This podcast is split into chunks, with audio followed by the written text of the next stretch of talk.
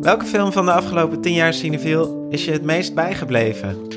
Dit is de Cinefiel podcast, een nieuwe podcast over film. En dit is een speciale aflevering, want het is feest.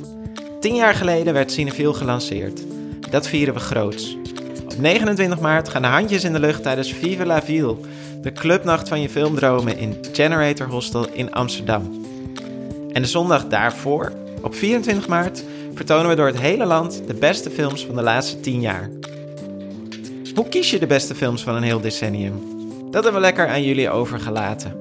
We lieten jullie stemmen en daar is een programma van 10 films uitgekomen.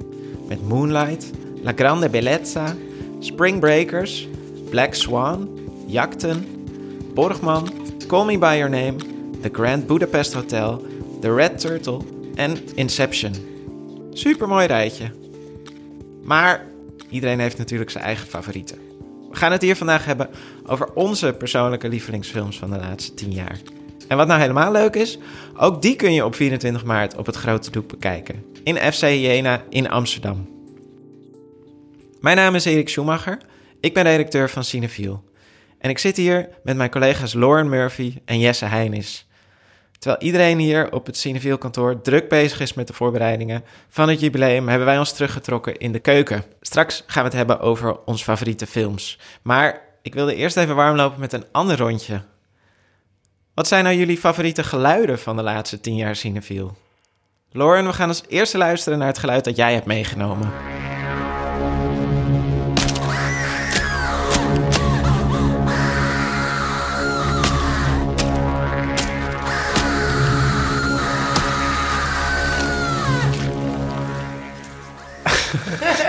Wat is dit nou weer? Steve's Lauren. Wat is dit? dit, is, ehm, dit zijn kolen die met een, eh, een mes door de helft worden gehakt in eh Barbarian Sound System, een film uit 2012 van de Britse regisseur Peter Strickland. En die heb ik uitgekozen omdat ik dacht, wat is er leuker in een podcast dan een film die ook over geluid in film gaat. Ehm, het gaat over een Britse sound engineer die wordt gevraagd om op een eh, filmset in 1970 in Italië bij een Giallo-film de geluidseffecten te komen doen. En ik dacht dat dat alleen vroeger zo werd gedaan. Weet je, van de klassieke een watermeloen eh, kapot slaan op de grond en dat is dan een hoofd dat openbarst, zeg maar in horrorfilms. Alleen eh, dat wordt nog steeds gedaan. De Foley Artist, zo heet dat. Die is ook vandaag nog in het alle digitale technieken heel belangrijk. Dus deze film gaat daarover. En het is eigenlijk een ode aan dat vak. Dus daarom vond ik dat een heel mooi fragment. Jesse, jouw geluid.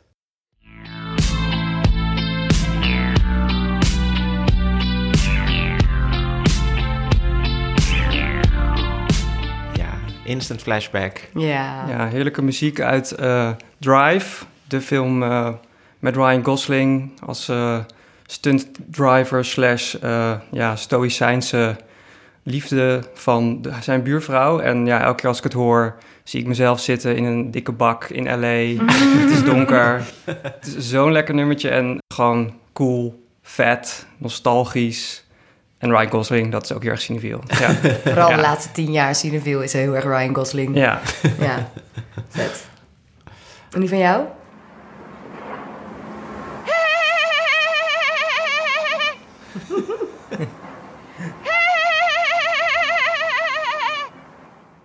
Wat is dit? Het is eh, Isabelle Huppert die een geit nadoet.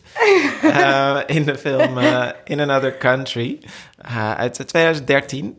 eh, van de Zuid-Koreaanse regisseur Hong Sang-soo. Oh, ik heb, die hele, ik heb die hele film zo zitten giechelen. Het is zo'n... het is zo'n... eh, ja, een soort een film waar je, waar je nooit echt om moet lachen... maar de hele tijd zit, zit te giechelen. En dat komt voor een belangrijk deel door Isabelle Huppert. En zij is eh, een beetje mijn favoriete actrice van de afgelopen tien jaar. Eh, ik denk, bedoel, ik ben er niet de enige in. Ik denk dat ze zo'n beetje de grootste actrice van Europa is op dit moment. En ja, ook al ergens in de zestig, maar ze wil maar niet een soort grand dame worden. Ze, ze blijft super speels en open voor allerlei Ja, ze doet best wel eh, gekke dingen. experimenten en... eh, en dus ook gewoon voor geiten nadoen.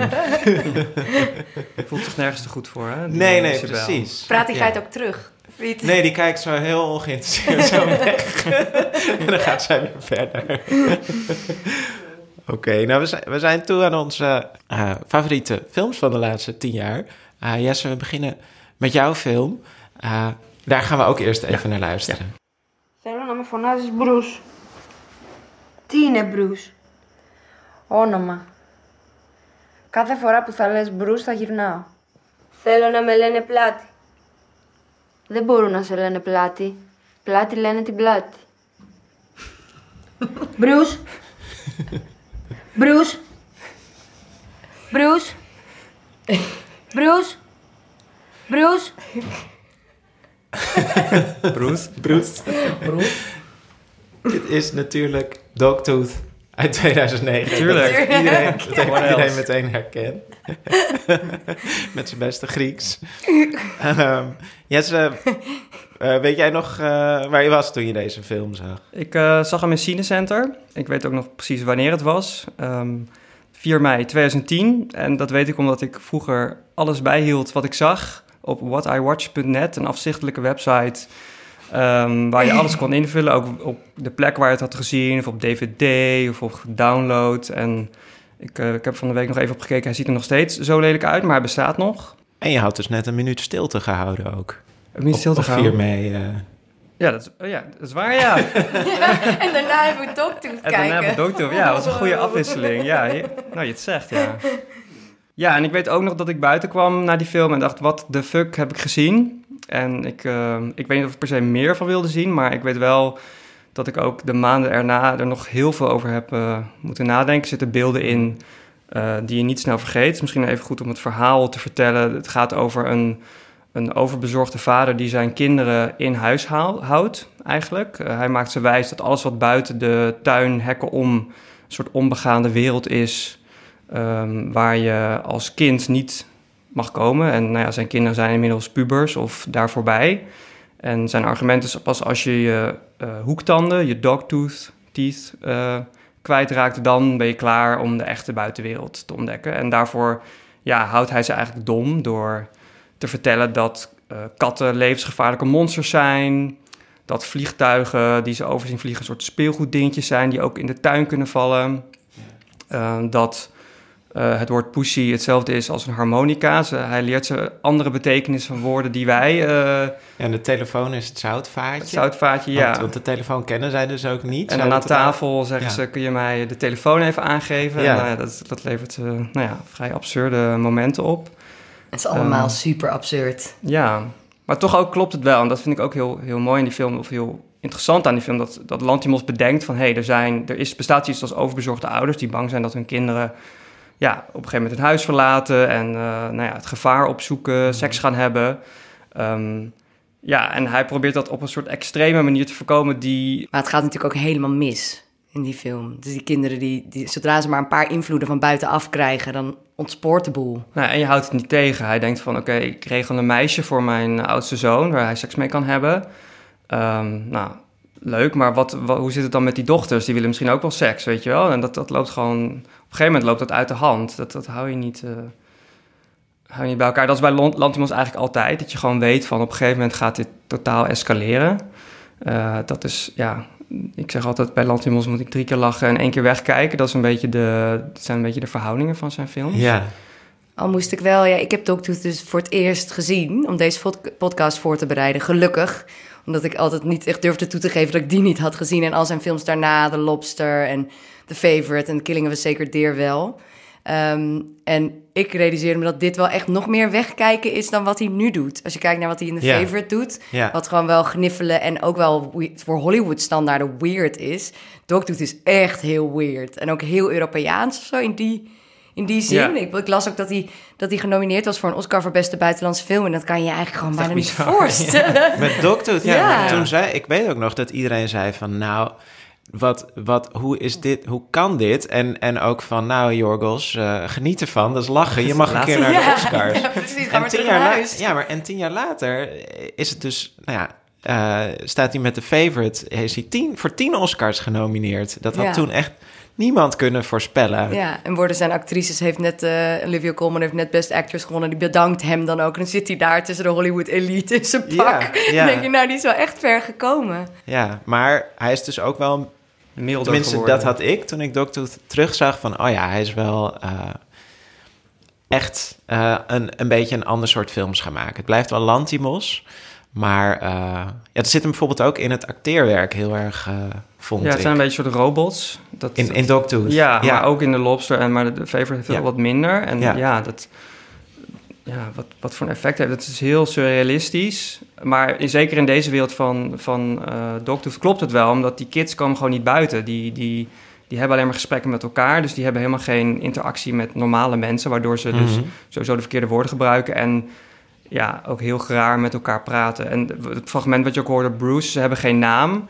Eh, dus eh, de oudste bedenkt op een gegeven moment van noem mij maar Bruce. Dus dan ja, speelt ze met haar zusje en die zegt, zegt ja, zeg gewoon een paar keer mijn naam, dan kijk ik om. En dat vindt ze dan heel fijn dat ze eindelijk een naam heeft, Bruce. Dat is echt eh, ja, een beetje sneu eigenlijk. Ja, op een gegeven moment gaat een van die zusjes ook de ander of haar broer uitschelden, maar dan op een soort van hele lieve manier. Zegt dan echt de meest verschrikkelijke dingen, maar op een hele lieve toon. Dus alsof ze gewoon de waarde van die scheldwoorden ook helemaal niet snapt. Een heel Ja. vervreemdend effect geeft dat. Ze weet misschien niet hoe je ruzie moet maken, echt. In het Ja, dat Maar het komt ook door, door, door de manier waarop het gespeeld wordt, Ja. inderdaad. Eh, ik weet dat hij zijn acteurs eh, gewoon geen spelregie gaf eh, destijds. En gewoon eigenlijk ook helemaal niet wilde dat ze zouden acteren, omdat hij gewoon niet van acteurs hield. omdat hij het gewoon nep eh, vond. Eh, en dus dat hij zei van, nou ja, lees je zinnen gewoon maar op. En als hij niet blij was met een take, dan, dan zei hij nog een take. Zonder te zeggen wat hij dan moet veranderen. Ja, want hij wilde gewoon dat die acteurs eh, zich goed ongemakkelijk zouden gaan voelen ook op een gegeven moment. Ja, maar hij doet wel hele fysieke dingen met ze. Dat, dat hoor je wel, dat hij wel heel, zeg maar, heel direct en heel... Zijn acteurs heel fysiek laat spelen. Er zit hier bijvoorbeeld ook wel een, een dansscène in... wat ook in Ja. een van zijn andere Ja. films terugkomt. Ja, in de Favorite natuurlijk ook zit Ja. een uh, dansen dat ze opeens gaan breakdansen in, Ja. dat, in dat paleis. Ja, en hier gaan Hier- de zusjes heel ongemakkelijk dansen tijdens een familiediner. Ja, ze doet Flashdance na, want ze Ja. heeft een paar videobanden van buitenaf binnengesmokkeld. En dat heeft ze gekeken en dat gaat ze dan naspelen. En dat, dat heb je pas door zodra ze op een gegeven moment die klassieke moves van Flashdance gaat doen. Ja. En daarvoor heeft ze dan ook al eh, Rocky nagespeeld en eh Jaws. En dat vond ik ook zo'n goede vondst dat hij dan bedenkt van... oh ja, op een gegeven moment gaat zij dan videobanden binnenkrijgen... gaat zij, gaat zij dingen van buitenaf en die gaat ze dan naspelen. Want ze heeft nog nooit een film gezien. En dat ziet ze dan en dat gaat ze dan naspelen. Dat vind ik, zo, vond ik zo'n vet idee, dat, Ja. dat, dat film dan zo'n invloed heeft. Dat probeer je dan buitenaf te, te houden en dat komt dan toch binnen. En het eerste wat zij doet is alleen maar dat, dat willen zijn, dat willen nadoen. Dat, ja, Ja. dat vond ik ook... Ja, Oké, maar als je het in twee zinnen moet zeggen, waar, wat maakt dit dan jouw favoriete film van de laatste tien jaar? Omdat ik hem destijds één keer heb gezien en daarna nooit meer ben vergeten. Ik heb hem laatst opnieuw gekeken en het was nog precies zoals in mijn hoofd. En omdat Jorgos Lantimos ja, bijna een soort Mr. Cineviel is geworden sinds die eerste film van hem. Ehm, ja, hij heeft nu de, de best bezochte film in Cineviel ooit met The Favorite. En ja, elke keer als hij weer een nieuwe film maakt, is het gewoon knallen in de bioscoop. En heb ik er weer zin in. Lauren, we gaan naar jouw favoriete film van de laatste tien jaar luisteren. Ili. Får jag chans på dig?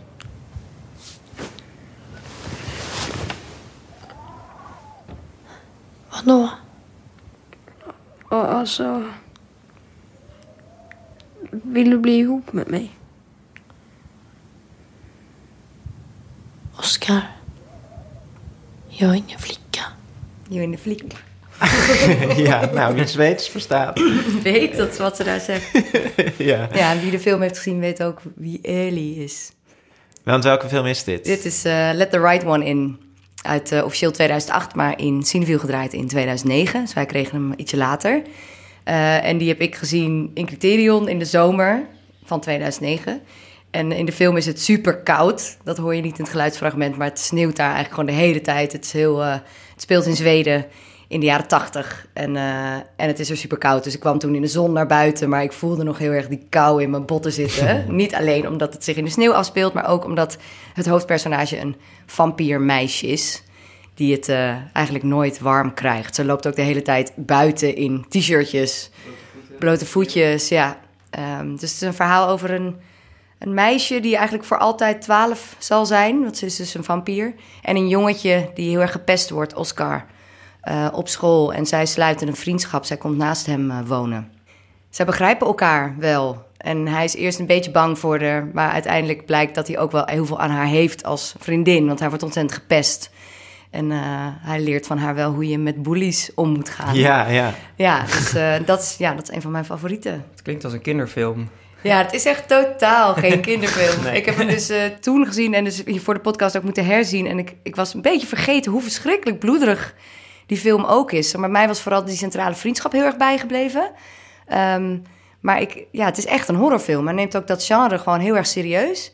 En ik denk dat ik daarom het ook wel zo'n bijzondere film vind... omdat het ook zo'n hit is geworden. Terwijl heel vaak genrefilms toch niet bij een groter publiek op die manier doorbreken... tenzij het hele grote commerciële Insidious-achtige horrorfilms zijn... die dan eh, voor een groot publiek worden gemaakt. En dit is echt een, een hele kleine, onafhankelijke film... van een Zweedse filmmaker, Thomas Alfredsson. Ehm, Was echt een hitje toen. Kan ik me nog herinneren in 2009 dat, dat iedereen het over die film had. Ja. Dus heeft volgens mij ook door de Volkshand toen uitgeroepen tot beste film van het jaar. Ja, en door Empire Magazine in Engeland en ook echt wel veel prijzen gewonnen. Ehm, dus het is, maar het is ook, nou, het is voor mij een heel mooi voorbeeld van hoe genrefilm echt tot zijn recht kan komen. Ehm, en wanneer het werkt en bekle- beklijft. Zeg maar, want dus, dus de fantastische elementen in dit verhaal, het feit dat zij een vampier is en die, die, die ondersteunen heel erg de centrale boodschap. Dus die, ik weet, het is gebaseerd op een, eh, een verhaal van eh, John Lindquist. Dat is een schrijver. En die, die heeft het ook gebaseerd op zijn eigen jeugd, waarin hij heel erg gepest werd. En is heel erg ervan uitgegaan, ook van het idee van wat is nou eigenlijk het eenzaamste mythische wezen wat je kunt bedenken. En dat was in zijn hoofd een, een kind dat een vampier is en dus niet met andere kinderen kan spelen. En dat is inderdaad, zij is zo alleen. En, die, en dat jongetje in de film is ook zo alleen. Dus zij vinden elkaar daarin heel erg. En ik denk dat dat hetgene is wat, wat mensen bijblijft. En waarbij dus ook het fantastische wordt gebruikt om zo'n verhaal... wat anders alleen maar heel erg deprimerend misschien kan zijn... van een jongetje dat gepest wordt... eh, op een andere manier te vertellen. En jij, jij houdt ook wel van vampiers, toch? Ja, ik hou ook. Ja, ik was, als jong meisje was ik altijd wel heel erg daardoor geïntrigeerd. En eh, er, zit, ja, er zit natuurlijk normaal gesproken ook een beetje iets seksies in een vampier, wat hier helemaal niet aan de orde is. Maar dit kwam wel uit in de tijd van eh, Twilight, was toen ook net uit, Ja. 2008. Ja. En True Blood. En dat gaat veel meer over een soort van, dus, ook een soort van de sexy kracht van een vampier. Vampires zijn ook vaak kitscherig of zo. En dit Ja. was heel erg, ja, een beetje op die sfeer die daarna kwam. Mensen gingen allemaal de Killing, die, die Scandinavische misdaadseries, dat kwam hierna allemaal. Mhm. Maar dat zit hier eigenlijk al in, weet je, dat donkere, dat, Ja, die, die, die eh, ja, gewoon een beetje het deprimerende sfeertje van een te donker Scandinavië. Dat, dat maakt het ook, ook heel erg, ja, minder een genrefilm en meer iets wat meerdere mensen ook interessant kunnen Ja. vinden. ja zeker. Door die gewoon die kitsch eruit te halen van... eh, Ja, die, en de- kleur, die kleuren, hè? Want het is inderdaad donker, want zij komt alleen s'nachts buiten. Dus zij zien elkaar eigenlijk alleen s'nachts. ja. Dan heb je dat heel erg witte van die sneeuw. En dan rood, bloed. Bloed. En die drie kleuren maken voor mij heel erg die, Ja. die film. Ja, en hij is, eh, dat is ook wel interessant, want hij is gedraaid door Hoyte van Hoytema. Dat is een cinematograaf die oorspronkelijk uit Nederland komt, maar in Zweden vooral woont. En Mhm. die is daarna echt totaal ontploft in de tien jaar daarna. Dus wat dat betreft is dit ook wel echt een cinefiel film. Dat hij, eh, hij heeft dit gedraaid en daarna heeft hij, heeft hij Her gemaakt, onder andere. En Dunkirk. En gewoon echt grote, grote titels. Ja. En dat zie, je ziet hier eigenlijk ook al dat hij bijna groter is dan het materiaal. Dus hij doet er echt iets heel moois mee. Nou, en er speelt ook, spelen, spelen ook dingen in die, die ook nu misschien nog wel relevanter zijn. Bijvoorbeeld zeg maar, dat hele seksuele aspect wat normaal met vampiers meespeelt, dat zit er helemaal niet in. Ook omdat zij dus... Zij is niet een normaal vampiermeisje. Dat zegt ze in dit fragment ook als ze zegt... Uh, flikka betekent meisje. Hij vraagt, zij kruipt bij hem in bed. Dat is die scène die je net hoorde. En eh, zij, hij zegt, oh, ik ben, je bent verschrikkelijk koud. Maar daarna is het even stil en dan zegt hij, wil je mijn vriendinnetje zijn? En dan zegt zij dus, ik ben geen, maar ik ben geen meisje. Ja. En daarmee bedoelt ze niet alleen dat ze geen vampier is, maar ook dat ze, ze is eigenlijk een beetje geslachtsloos. Ehm, en dat, ja, dat grappig is dat hij heeft daarna, die, die schrijver, die eh, Lindquist, heeft daarna ook Grens geschreven, die vorig jaar is uitgekomen. En daarin zit ook een soort scène waar dat gaat over trolletjes. en geslachten. En geslachten ook, want het gaat ook over dat zij... Daar zit ook een seksscène in waar opeens die genderrollen heel erg worden omgedraaid. En ik vond dat in het geval van Let the Right One in, vond ik dat echt een... Nou, was ook meteen out of bounds of zo. Van, dus zij gaan niet een liefdesrelatie hebben. Zij hebben iets wat... Een vriendschap die veel dieper gaat dan dat. En het jongetje is ook best wel meisjesachtig. Ja, ja, Eh, ja, hij is ja. heel... eh, heeft zo'n heel mooi, zo'n heel mooi blond uh, bloempottenkapsel. Ja. Ja, maar zij nemen wel zoete wraak met z'n tweeën. ja, er zit één scène in waar iedereen het toen over had. eh, in Ja. het zwembad. Ja, ja. Uh, waarbij het, ja, dat is denk ik ook iets wat, wat Van Hoytema, waarmee hij ook naam heeft gemaakt. Het is een scène waarin de, de pestkoppen eigenlijk, daar wordt wraak opgenomen. En je ziet het helemaal van onder water gefilmd. Mm -hmm. Dat is zo, zo, goed gedaan. Ja. Dus dat je, Jochie wordt dan onder water gehouden in het zwembad. En dan zie je zijn, de hand die hem onder water duwt. En dan op een gegeven moment ja, hoor je vaag geluiden van wat er boven water gebeurt. Maar je blijft naar dat jongetje kijken en dan zie je zo opeens ledematen, ja. afgehaakte ledematen. ja, je ziet iemand zo door het water getrokken worden met echt een vaart dat je denkt, dit kan helemaal niet. Ja. Zo lekker dat het gebeurt bij die, bij die pesters. Ja, zo het is echt zoete wraak. Maar ik las ook dat, is dat omdat het dus gebaseerd is op, de, op het eigen verhaal van de schrijver, dat die bullies hebben ook allemaal dezelfde namen als de jongens die hem echt hebben gepest. Dus ik zag een filmpje waarin hij dat vertelde, waarin hij ook echt met een grote glimlach zei van, dit is een happy ending. Zo, zo beschrijft hij het echt. En er is een remake van gemaakt in 2010 in Amerika. Oh, ja. Want de Amerikanen willen natuurlijk dan zo'n film meteen overnemen. Ik las ook een, een recensie in de Rolling Stone uit van let, de originele Let the, Let the Right One... waar iemand letterlijk zegt... nou, ga hem snel kijken voordat de Amerikanen hem verbasteren. Maar die remake is volgens mij best wel... ik heb hem niet gezien, maar wordt best wel goed bevonden... En is, maar is een stuk enger. En daarin zie die scène staat wel... Uh, die kan je wel gewoon bekijken, ook van de Amerikaanse. En die zwembadscène is veel explicieter in de Amerikaanse. Dus je ziet van in de Zweedse heeft inderdaad Hoyt van Hoyt maar ervoor gekozen om echt te focussen ook op dat jongetje die onder water blijft en het gewoon maar allemaal laat gebeuren. En dat is veel belangrijker dan wat zich er boven water afspeelt. Dus uh, ja, dat is wel weer zo'n nodeloze remake. Het wacht dus op de remake van Dogtooth. En het... Ja, ja. Wanneer gaat dat gebeuren? en met wie? Met wie? Ja, misschien met de Kardashians. Opgesloten. het is al een soort van rare familie die omheind zijn. Maar sowieso hebben die dan allemaal nudity clauses. Want er zit heel veel bloot in Dogtooth ook. En geen incest, dat is denk ik ook niet. Nee. nee. Een beetje risqué. Ja. ja. en dan gaan we naar mijn lievelingsfilm van de laatste tien jaar. This is not a frivolous request. This is a ser... I'm a ser... I'm, uh... I've tried to be a serious man, you know? Tried to do right, be a member of the community, raise the... Danny, Sarah, they both go to school, Hebrew school, a good breakfast. Well, Danny goes to Hebrew school. Sarah doesn't have time. She mostly washes her hair. Het is uh, A Serious Man van, uh, van de Coens. Ook uit 2009.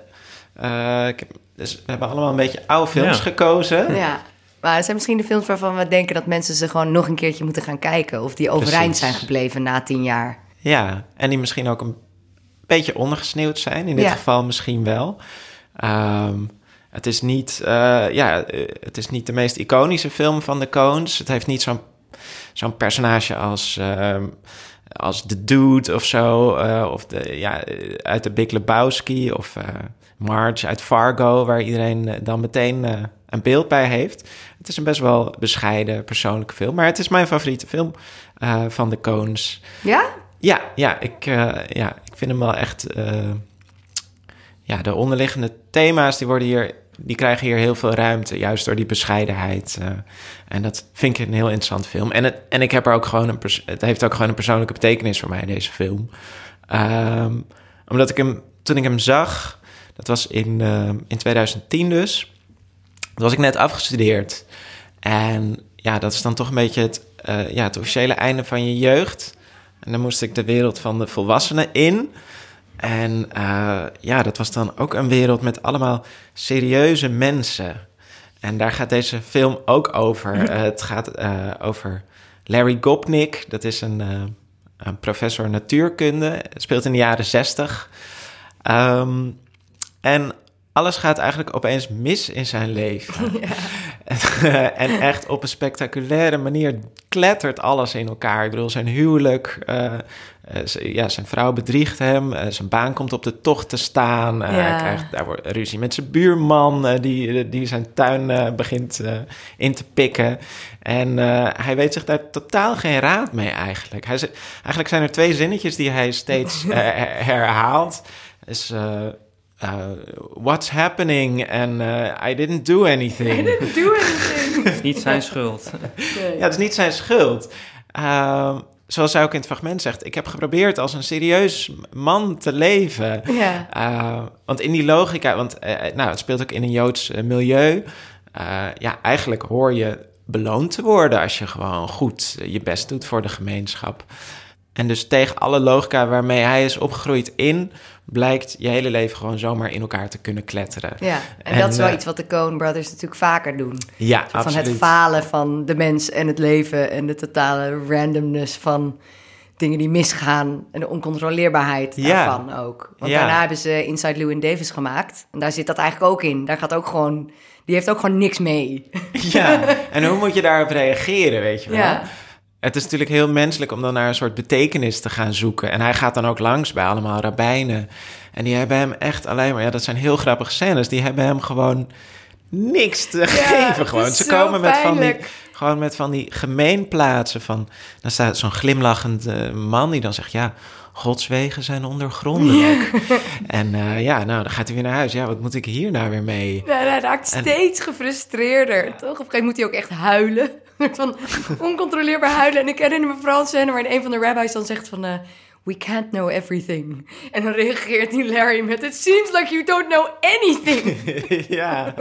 hij, is gewoon al zijn houvast verdwijnt. Maar hij is ook, ik denk dat heel veel mensen hem bloed irritant vinden, omdat hij maar niet in actie komt. Er gebeurt zoveel Ja. shit en hij laat het maar gebeuren. Dus Ja. de- zijn vrouw gaat vreemd en, en haar nieuwe minnaar komt dan op bezoek met een fles wijn en die zet hem aan tafel in zijn eigen huis. Geeft hem een knuffel en je denkt, man, gooi die gast het huis uit. Ja. Ik bedoel, ja, dit is ook een frustrerende film in die zin van, hij krijgt geen antwoorden, maar jij krijgt ook als kijker geen... Je denkt, ah, Ja. gast, Ja doe ik, had, ja, ik had dus dat ik me met hem heel erg kon identificeren. Ja. Dus eh, zeker op dat moment. Omdat hij is gewoon... Hij denkt van, ja, Jezus, ik hij heeft er gewoon geen zekerheden meer. eh, want alles wat hij dacht hoe de wereld werkte, blijkt niet zo te werken. En daardoor laat hij zich de hele tijd overrompelen door mensen die binnenkomen met... eh, wel, Larry. Eh, Zo, ja, die, zeker die minnaar, die saai die hem gaat knuffelen. Dat is zo'n fantastische rol. En die met zo'n zalvende stem. Nou, natuurlijk gaan we dit op deze, Ja. deze manier oplossen. En dit is alle, alleen maar redelijk. En het is totaal niet redelijk wat hij zegt. Ik bedoel, hij doet... Ik bedoel... Larry die moet zijn huis uit, weet je wel. Ja, dat is toch... Hè, zo en hij begint alleen maar te stotteren. En voordat dat, die dialogen zijn fantastisch geschreven... voordat hij iets heeft kunnen zeggen... komt er alweer iemand overheen van... nou, laten we elkaar geen... eh, weet je wel, laten we hier geen ruzie van maken, Larry. En Ja. hij laat dus totaal over zich heen lopen. Maar wat die film heel mooi laat zien, vind ik... is dat die, dus die, die zogenaamde redelijkheid... dat dat gewoon heel vaak een kwestie is van stijl en helemaal niet van inhoud. Het is iemand Mhm. die dat met een bepaalde overtuigingskracht weet te brengen. Maar ondertussen is die zekerheid er helemaal niet. Dat maakt het ook wel een fijne film, denk ik, dat je uiteindelijk ook het gevoel krijgt van ja, ik kan wat doen, ik kan heel belangrijk doen of ik kan wel bepaalde keuzes maken, maar uiteindelijk is er een soort van lot waar je geen invloed op hebt. Ja, Dus in, die zin is het ook een soort van bevrijding misschien voor jezelf van ja, ik kan wel inderdaad, je komt nu uit je studie en kan heel serieus gaan doen, maar voor hetzelfde geld lig ik straks onder een auto of eh, dat zit er volgens mij ook heel erg in dat het lot jouw leven bepaalt en niet jijzelf of zo. Dat ja, en. Dat, en dat mensen die heel serieus doen, daar een bepaalde arrogantie in hebben eigenlijk. Eh, en eh, als je glimlachend tegen iemand zegt, Gods wegen zijn ondergrondelijk, dan klink je heel wijs, maar eigenlijk betekent het Zeg gewoon dat, gewoon dat niks. jouw leven op dat moment niet een puinzooi is. En dan kan je zoiets glimlachend zeggen, maar als het tegen zit, Ja. dan houdt het op. Dus, dus ja, voor mij was dat echt wel. Ik heb.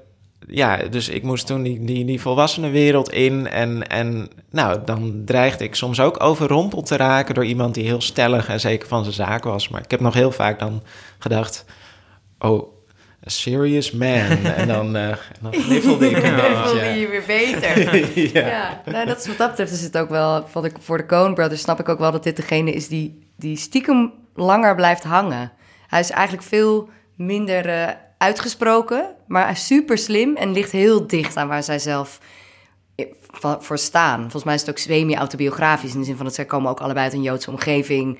Ze, zijn, ze twijfelen denk ik ook heel veel aan dat soort dingen en aan het Ja. leven. Ja. Dus het ligt ook gewoon heel erg dicht bij hun. ja, en het zijn thema's die in hun hele oeuvre altijd wel de kop opduiken, Ja. maar hier heel, eh, heel precies zijn Ja, uitgewerkt. en een film die je echt nog een keer moet gaan kijken, omdat je hem inderdaad een beetje bent vergeten. Ik merk, zeg maar, ik herinner me de openingsscène nog heel goed. En heel veel andere dingen herinnerde ik me niet meer. Terwijl ik wel nog altijd het gevoel had dat ik heel veel van die film hield. En dat blijkt dan bij een tweede, derde viewing ook echt wel zo te zijn. Hij is gewoon niet verouderd ook. Je wil hem gewoon eigenlijk nog meer begrijpen, omdat je hem zo niet begreep de eerste keer. Ja. was zo verwarrend allemaal. Je voelde je echt zoals hij. Ja. Als je de bioscoop uitliep. Toch? Ja, ook, er zit ook een voorstukje in wat niks met... Of wat een soort Totaal van... random. Ja. Het voelt totaal random, maar je gaat de hele tijd afvragen... wat betekent dat nou, dat voorstukje? Ja. Maar dat is natuurlijk de hele vraag die die hoofdpersoon ook heeft. Wat betekent het nou? Ja, en bij het einde ook denk je, wat de fuck? Wat moet ik hiermee? En dat is natuurlijk heel knap dat je die vraag blijft stellen. Ook tien jaar na dato nog. En eh, om het nog even terug te brengen bij 10 jaar Cineville, eh, de hoofdrolspeler Michael Stuhlbarg, die, ja, die was toen nog een totale onbekende, maar die kennen we nu inmiddels allemaal als de vader uit Kom je bij Your Name met zijn, eh, met zijn prachtige speech. Eh, en ook veel bijrollen gespeeld de afgelopen jaar. Dus ja, ook een vast gezicht geworden in Cineville sindsdien. Oké, we hebben het gehad over de laatste tien jaar, maar wat wordt er de komende weken tof? Waar, waar hebben we zin in? Lauren, waar kijk jij naar uit? Eh, ik kijk heel erg uit naar de nieuwe film van Jordan Peele. Jordan Peele is de regisseur van Get Out van twee jaar geleden. Ook een van mijn favorieten van de afgelopen tien jaar, maar wat recenter. En ehm, hij heeft een nieuwe film gemaakt, wederom een horrorfilm, maar volgens mij een iets meer pure horrorfilm dan Get Out dat was. Wat toch meer een ook sociaal, eh, maatschappelijke thriller noemde hij het zelf. En als, weet ik eigenlijk nog heel weinig vanaf, maar ik vond de trailer echt een van de engste dingen die ik in heel lang heb gezien. Het gaat over een, eh, een familie die in, in een strandoord te maken krijgt met een soort freaky kopieën van zichzelf. Die hun gaan aanvallen. En Jordan Peele kennen, dus zal het veel interessanter zijn dan een reguliere horrorfilm. Dus daar heb ik echt super veel zin in. Die draait vanaf 28 maart in Cineville. Even? Klinkt heel stellig. Nee, shit, 21 maart. Hey, maar er zijn geen zekerheden in dit leven. Ja, Jesse, Ja, als je vet gestrest eh, bij Us bent geweest, dan kun je daarna naar de Beach Bum, de meest chille film eh, van deze lente. het is de nieuwe film van eh, Harmony Korine van Spring Breakers. En ja, wat, waar het eigenlijk op neerkomt is dat Matthew McConaughey stoned is, in zijn blote kont rondloopt met een Hawaii shirt aan en een joint in zijn, in zijn mond.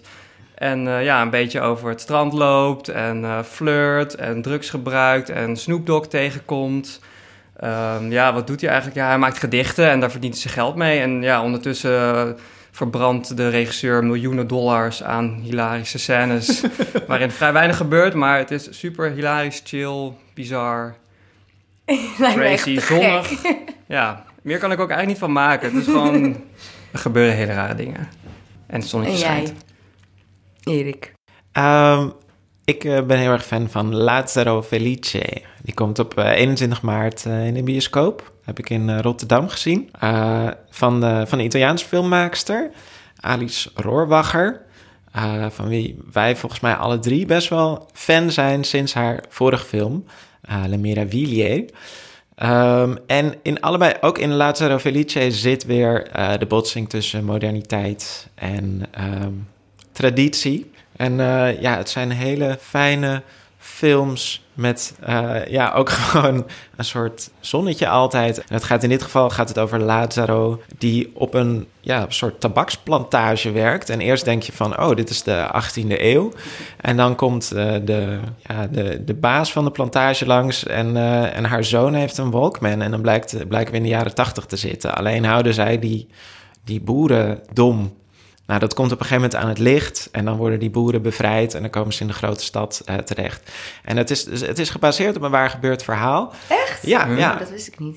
Maar ja, zij maakt er ook iets, iets magisch van. Ja, een soort, een soort fabel met allemaal eh, ja, soort eh, surrealistische elementen erin. En ondertussen gaat het ook heel erg over, over nu. Dus dat vond ik een heel mooie film. Dit was de Cineville podcast. Cineville bestaat 10 jaar, dus we hebben de hele maand feest. En je kunt op 24 maart naar alle drie de films waar wij het vandaag over hebben gehad. Naar Dogtooth, Let the Right One In en A Serious Man. In FC Hyena in Amsterdam. Maar je kunt diezelfde dag ook naar jullie 10 lievelingsfilms van de laatste 10 jaar. Die worden door het hele land vertoond. Op 29 maart zien we jullie in Generator Hostel in Amsterdam. Daar is het feest en daar nemen we dan ook live de volgende podcast op. Ondertussen kijken we op de website de hele maand terug naar de afgelopen 10 jaar met artikelen, video's en nog veel meer leuks. Lauren en Jesse, bedankt voor het meepraten. Maan, Milker, onze podcastredacteur, ook bedankt. En ook bedankt Lieke Malkoor van Dag en Nacht Media. Op naar de volgende 10 jaar. Proost!